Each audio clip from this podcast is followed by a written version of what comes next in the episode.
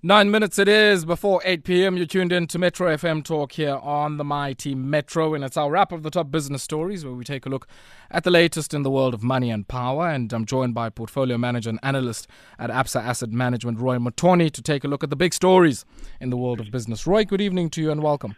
Thank you. Good evening to you as well. Roy, let's maybe start off here with a very sad story coming out of Sephaku Holdings. Uh, the CEO there uh, passing on over the. Uh, uh, last while, and we saw SENS announcement coming through today. Peter Fourie, uh, he's been certainly integral, I guess, to uh, the development and growth of uh, Sephaku as we currently know it.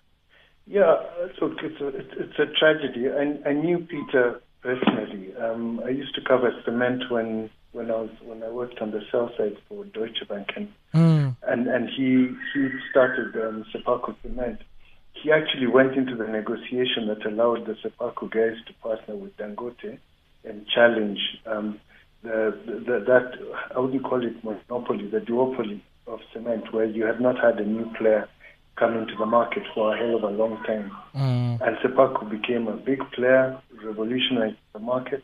He knew his work, he knew his stuff, he knew his cement. Um, it would be a massive loss, not just to the company, but the country as a whole. Mm, mm. And, and maybe let's talk about, I guess, uh, his uh, role in, um, you know, probably one of the biggest cement stories on the continent, which is uh, the investment by Dangote Cement um, into uh, uh Sephaku Holdings and uh, effectively, I guess, you know, um, presenting a very formidable player um, as a competitor to the old Pretoria Portland Cement. Yeah, it, it never seemed possible for another big player to enter the market. It always seemed like the local players had it nicely tied up mm. and they could charge pretty much anything. Remember, cement prices was always a complaint that South African cement prices were higher than anywhere else because of this um, old boys club, so to speak. Um, and I think the guys who originally started up Sephaku initially didn't see themselves as a challenger to the status quo. Dangote as well didn't see himself coming in directly. He tried to buy out PPC, but that didn't quite work out. The negotiations didn't quite pan out as they wanted. Um, but Peter was able to speak on both sides. He had great experience. He worked for Blue Circle, which was one of the big global players as well. Um, and, and he made this happen. Um, the first investment, the first big cement investment that had happened in the country in a long time. Um, a real challenge to the status quo um, and, and a real change to, to how the market um, developed here. Huh. Um, like I said, I, I personally knew him. Sure. I learned a lot of cement terminology and cement market experience I gained from ah. him. So he'll he'll be missed. Yeah, and he's certainly somebody who um, I guess loomed large in the built environment for many years, having worked at Lafarge as well, uh, here at home and in their operations at the head office in France. So uh, mm-hmm. certainly, um, you know, no um, I guess, a slouch in that part of the world. And uh, we send our sincere condolences uh, to his family and to the team there at Sephaku Holdings. Now, let's shift our attention, Roy, uh, to uh, what played itself out in Parliament. Um, a very interesting issue here. and I guess it's the kind of things we ought to expect uh, for as long as we continue to delay. Uh, much needed pension reform, and I guess even a clear framework around a comprehensive social security system. So, so this thing, it's it's actually, you have to look at it from a big picture perspective. And I think all the players have taken an angle that is relevant, that is relevant and is probably correct as a standalone. For their own interests. For their own interests. Sure. And also, if you, if you think about, yes, let's actually say for their own interests. But I think look at it from a holistic perspective. For a country to develop, it, it needs access to savings mm. either international savings or local savings. Local savings are most secure because they're generated here and they're kept here. Okay, so all of these Asian tigers developed because they had considerable local savings. Now, South Africa, like most of Africa, is low on local savings. I mean, just to give you a couple of numbers, places like Kenya, domestic savings are around 5% where their interest rates in the mid-teens. Mid-teens maybe maybe uh, maybe they've come down to about 10% now. South Africa is at 15% um, gross domestic savings. India is at 30%, China 42%, Mexico 20%. Global average is 25%. If you do not have your own savings, you have to borrow from the rest of the world. It means that your interest rates are higher it means your rate of development will be lower. It's just that simple. And when the rest of the world doesn't want to lend to you, you are unable to invest. You can't put in infrastructure. You can't do all of those good things that we want to be done for us as citizens. So, so that's the big picture on the one side. On the other, when I look at what the DA is trying to say is that people are saying, I'll either be poor now or when I retire. Mm. So why don't I get my money out now? Now, but here's see, the problem. But you see, Roy, here's maybe an, an, additional dimension. Let me maybe give some context to some of our listeners. So, so the context of the issue is a members' bill, and we had spoken about a members' bill earlier on in the week for something entirely different. But a members' bill coming again from the DA, uh, which suggested that uh, many pension holders should be given the option uh, to at least um, you know use 75% of their pension fund assets um, as security for a loan. Now, currently in the current system, you're allowed to take parts of your pension out if you are going to spend that money on immovable property or to, I guess, you know, uh, uh, guarantee that immovable property with your pension so that if you default, then the bank can come in and, you know, there's that story. But what the DA is suggesting here is that 75% is what you should be able to take, and the Treasury is flat out saying no. Uh, but uh, interestingly, I guess the ANC members of parliament have taken a bit more of a balanced stance here, and, and one would think that that's because there's the reality, Roy, of um, many nurses, uh, you know, teachers, police women um, who have considerable amount of pensions with the GEPF, but many of them don't even have homes. They are renting in backyards, and many of them effectively don't have the kind of secure assets in their working life uh, beyond maybe getting a pension at terminal time T. So think about it this way. Um, when you go get a mortgage, your security is the property itself. Yes. The mortgage is long lived. If you need additional security, it must mean that the, the, that the authority or whoever it is who's advancing you this loan considers you a high risk. So mm. getting the pension fund does not reduce your risk. It absolutely doesn't. It just introduces another security. That's one thing. The second thing is um, remember now what happens is you've basically borrowed from the future to the present. Mm. When you get to the end, um, you may end up at a situation like now where property prices have come down and you have another loan. Well, you have a loan, but you don't have you don't have the income to service that loan. Sure, sure. So, so that's a problem. And then what happens? You go depend on the government for for a state pension, which is not considerable, and already the government is stretched in terms of paying that state pension. So, so I think this it's a roundabout way of, of saying let's consume now and let the future worry for itself. I think what's more important mm. is look at the root cause. What what problem exactly are you trying to solve? The, the problem that you're trying to solve is access to capital at present. The pension fund, let it be when you retire, when you have no ability to earn income. Mm. Right now, if you lost your job, um, you, you have the ability to find something, make a plan, get another job. Okay, it's difficult, but I say it's possible. When you've retired, you're at 65, you're not getting another job. Mm. But you see, Roy, so, so I it's, guess it's quite important. Yeah. For, it's quite important to have that level of. And I think you make a very important point because I do think that there's two sides of um, you know, the argument that you're making. On the one hand, there's a group of people who are saying people want to take out some of this money for loans for consumptive purposes, mm-hmm. right? Um, and then there's another school of thought that is saying um, if you can justifiably prove alongside immovable property and other, you know, uh, appreciable assets, so mm-hmm. assets whose value grows over time, uh, then there's scope for us to think about it. But I still think 75% is a bit uh, is a bit too much, and I guess borders on you know the decimation of value uh, in some cases. But but I do think that in principle you do want to allow people in their working life, I would think, mm-hmm. to at least take out some portion of that and invest it in assets that would appreciate over time. So, so think about it this way as well. I, I, I mean, I have nothing against what you're saying, but in reality, this just becomes a shortcut of of, um, of, of, of accessing those savings. Mm. Because if you think about what the what what the DA is saying in this members bill is they're saying there's no restriction as to use. Right now, you have lots of people who resign from jobs. Maybe they've got another job they're going to. So what they do is rather than going putting the pension into a preservation, they instead cash it out, pay the tax, and buy a car or invest in a house and all of that. And yeah. from the pension perspective, they start again. Now, each time that capital goes and you pay that tax, yeah, the costs, yeah, there's a huge cost mm. associated. And even now, what this could do is you and I sitting where we are, we could say, you know what, I've got my job. Um, I need to do a little deal on the side, or I want to upgrade my house, or what. Mm. Let me let me mortgage my pension. Why not? If the, if the possibility comes, then in all likelihood you do it. So first, there's the national problem of savings. Second, from a personal perspective, you're exposing yourself later on into the future. Mm. And third, you're just encouraging consumption at present and not creating a savings mindset. Yeah.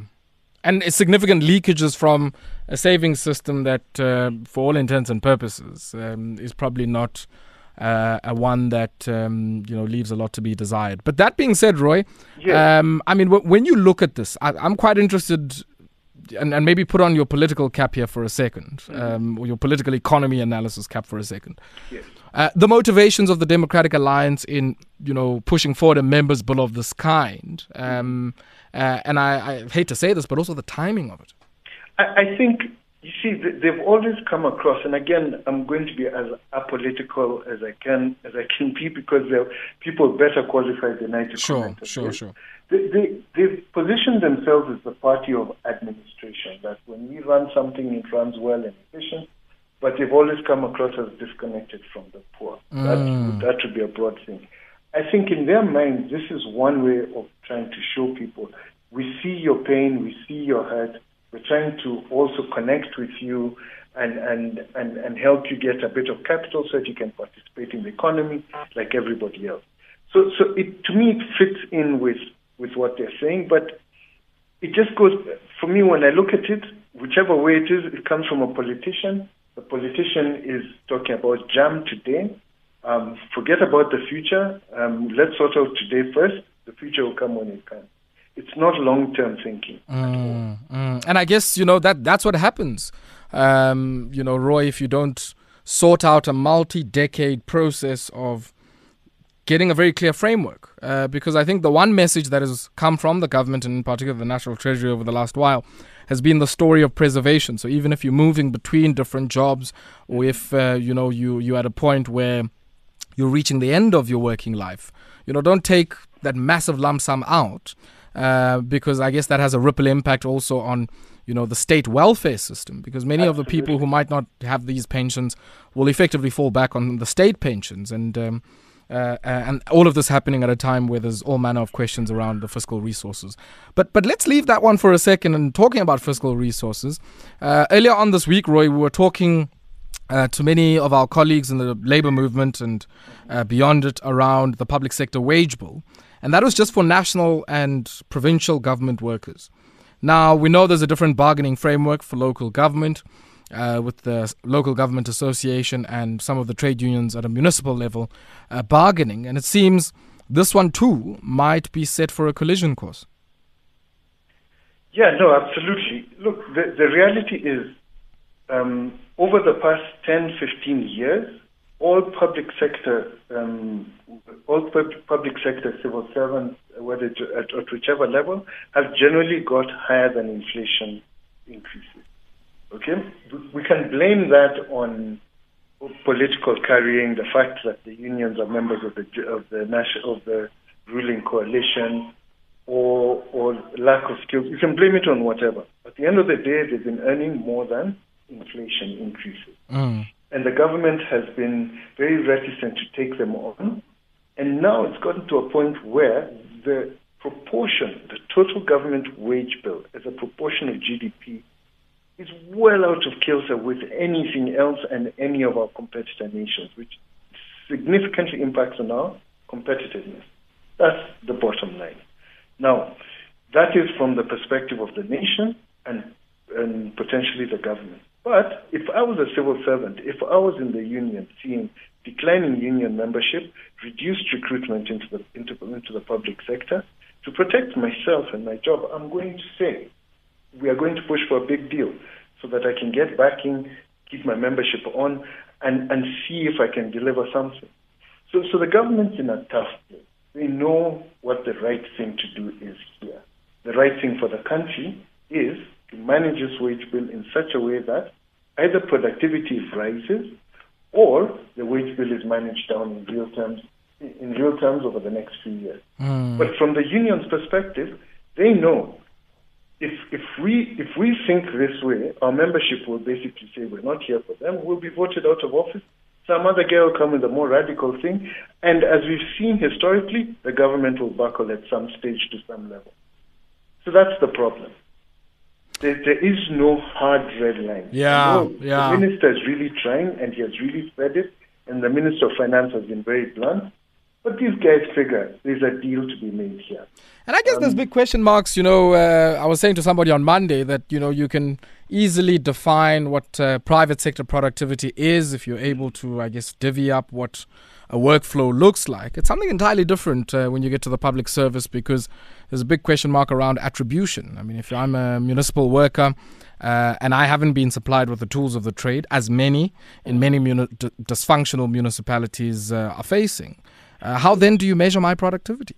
And also, just remember that in talking about public sector workers, we're, we're putting together a whole bunch of very disparate people. Yes, yes. First, sure. you've got teachers who we absolutely need, who need to be well educated, who need to be well motivated. We've got doctors, healthcare workers who are absolutely essential right now, who are on the front line. Mm. Then we've got the guys you and I meet in when we when we seek government services who are more administrative and all of that, and the guys at the municipalities and guys who are far flung.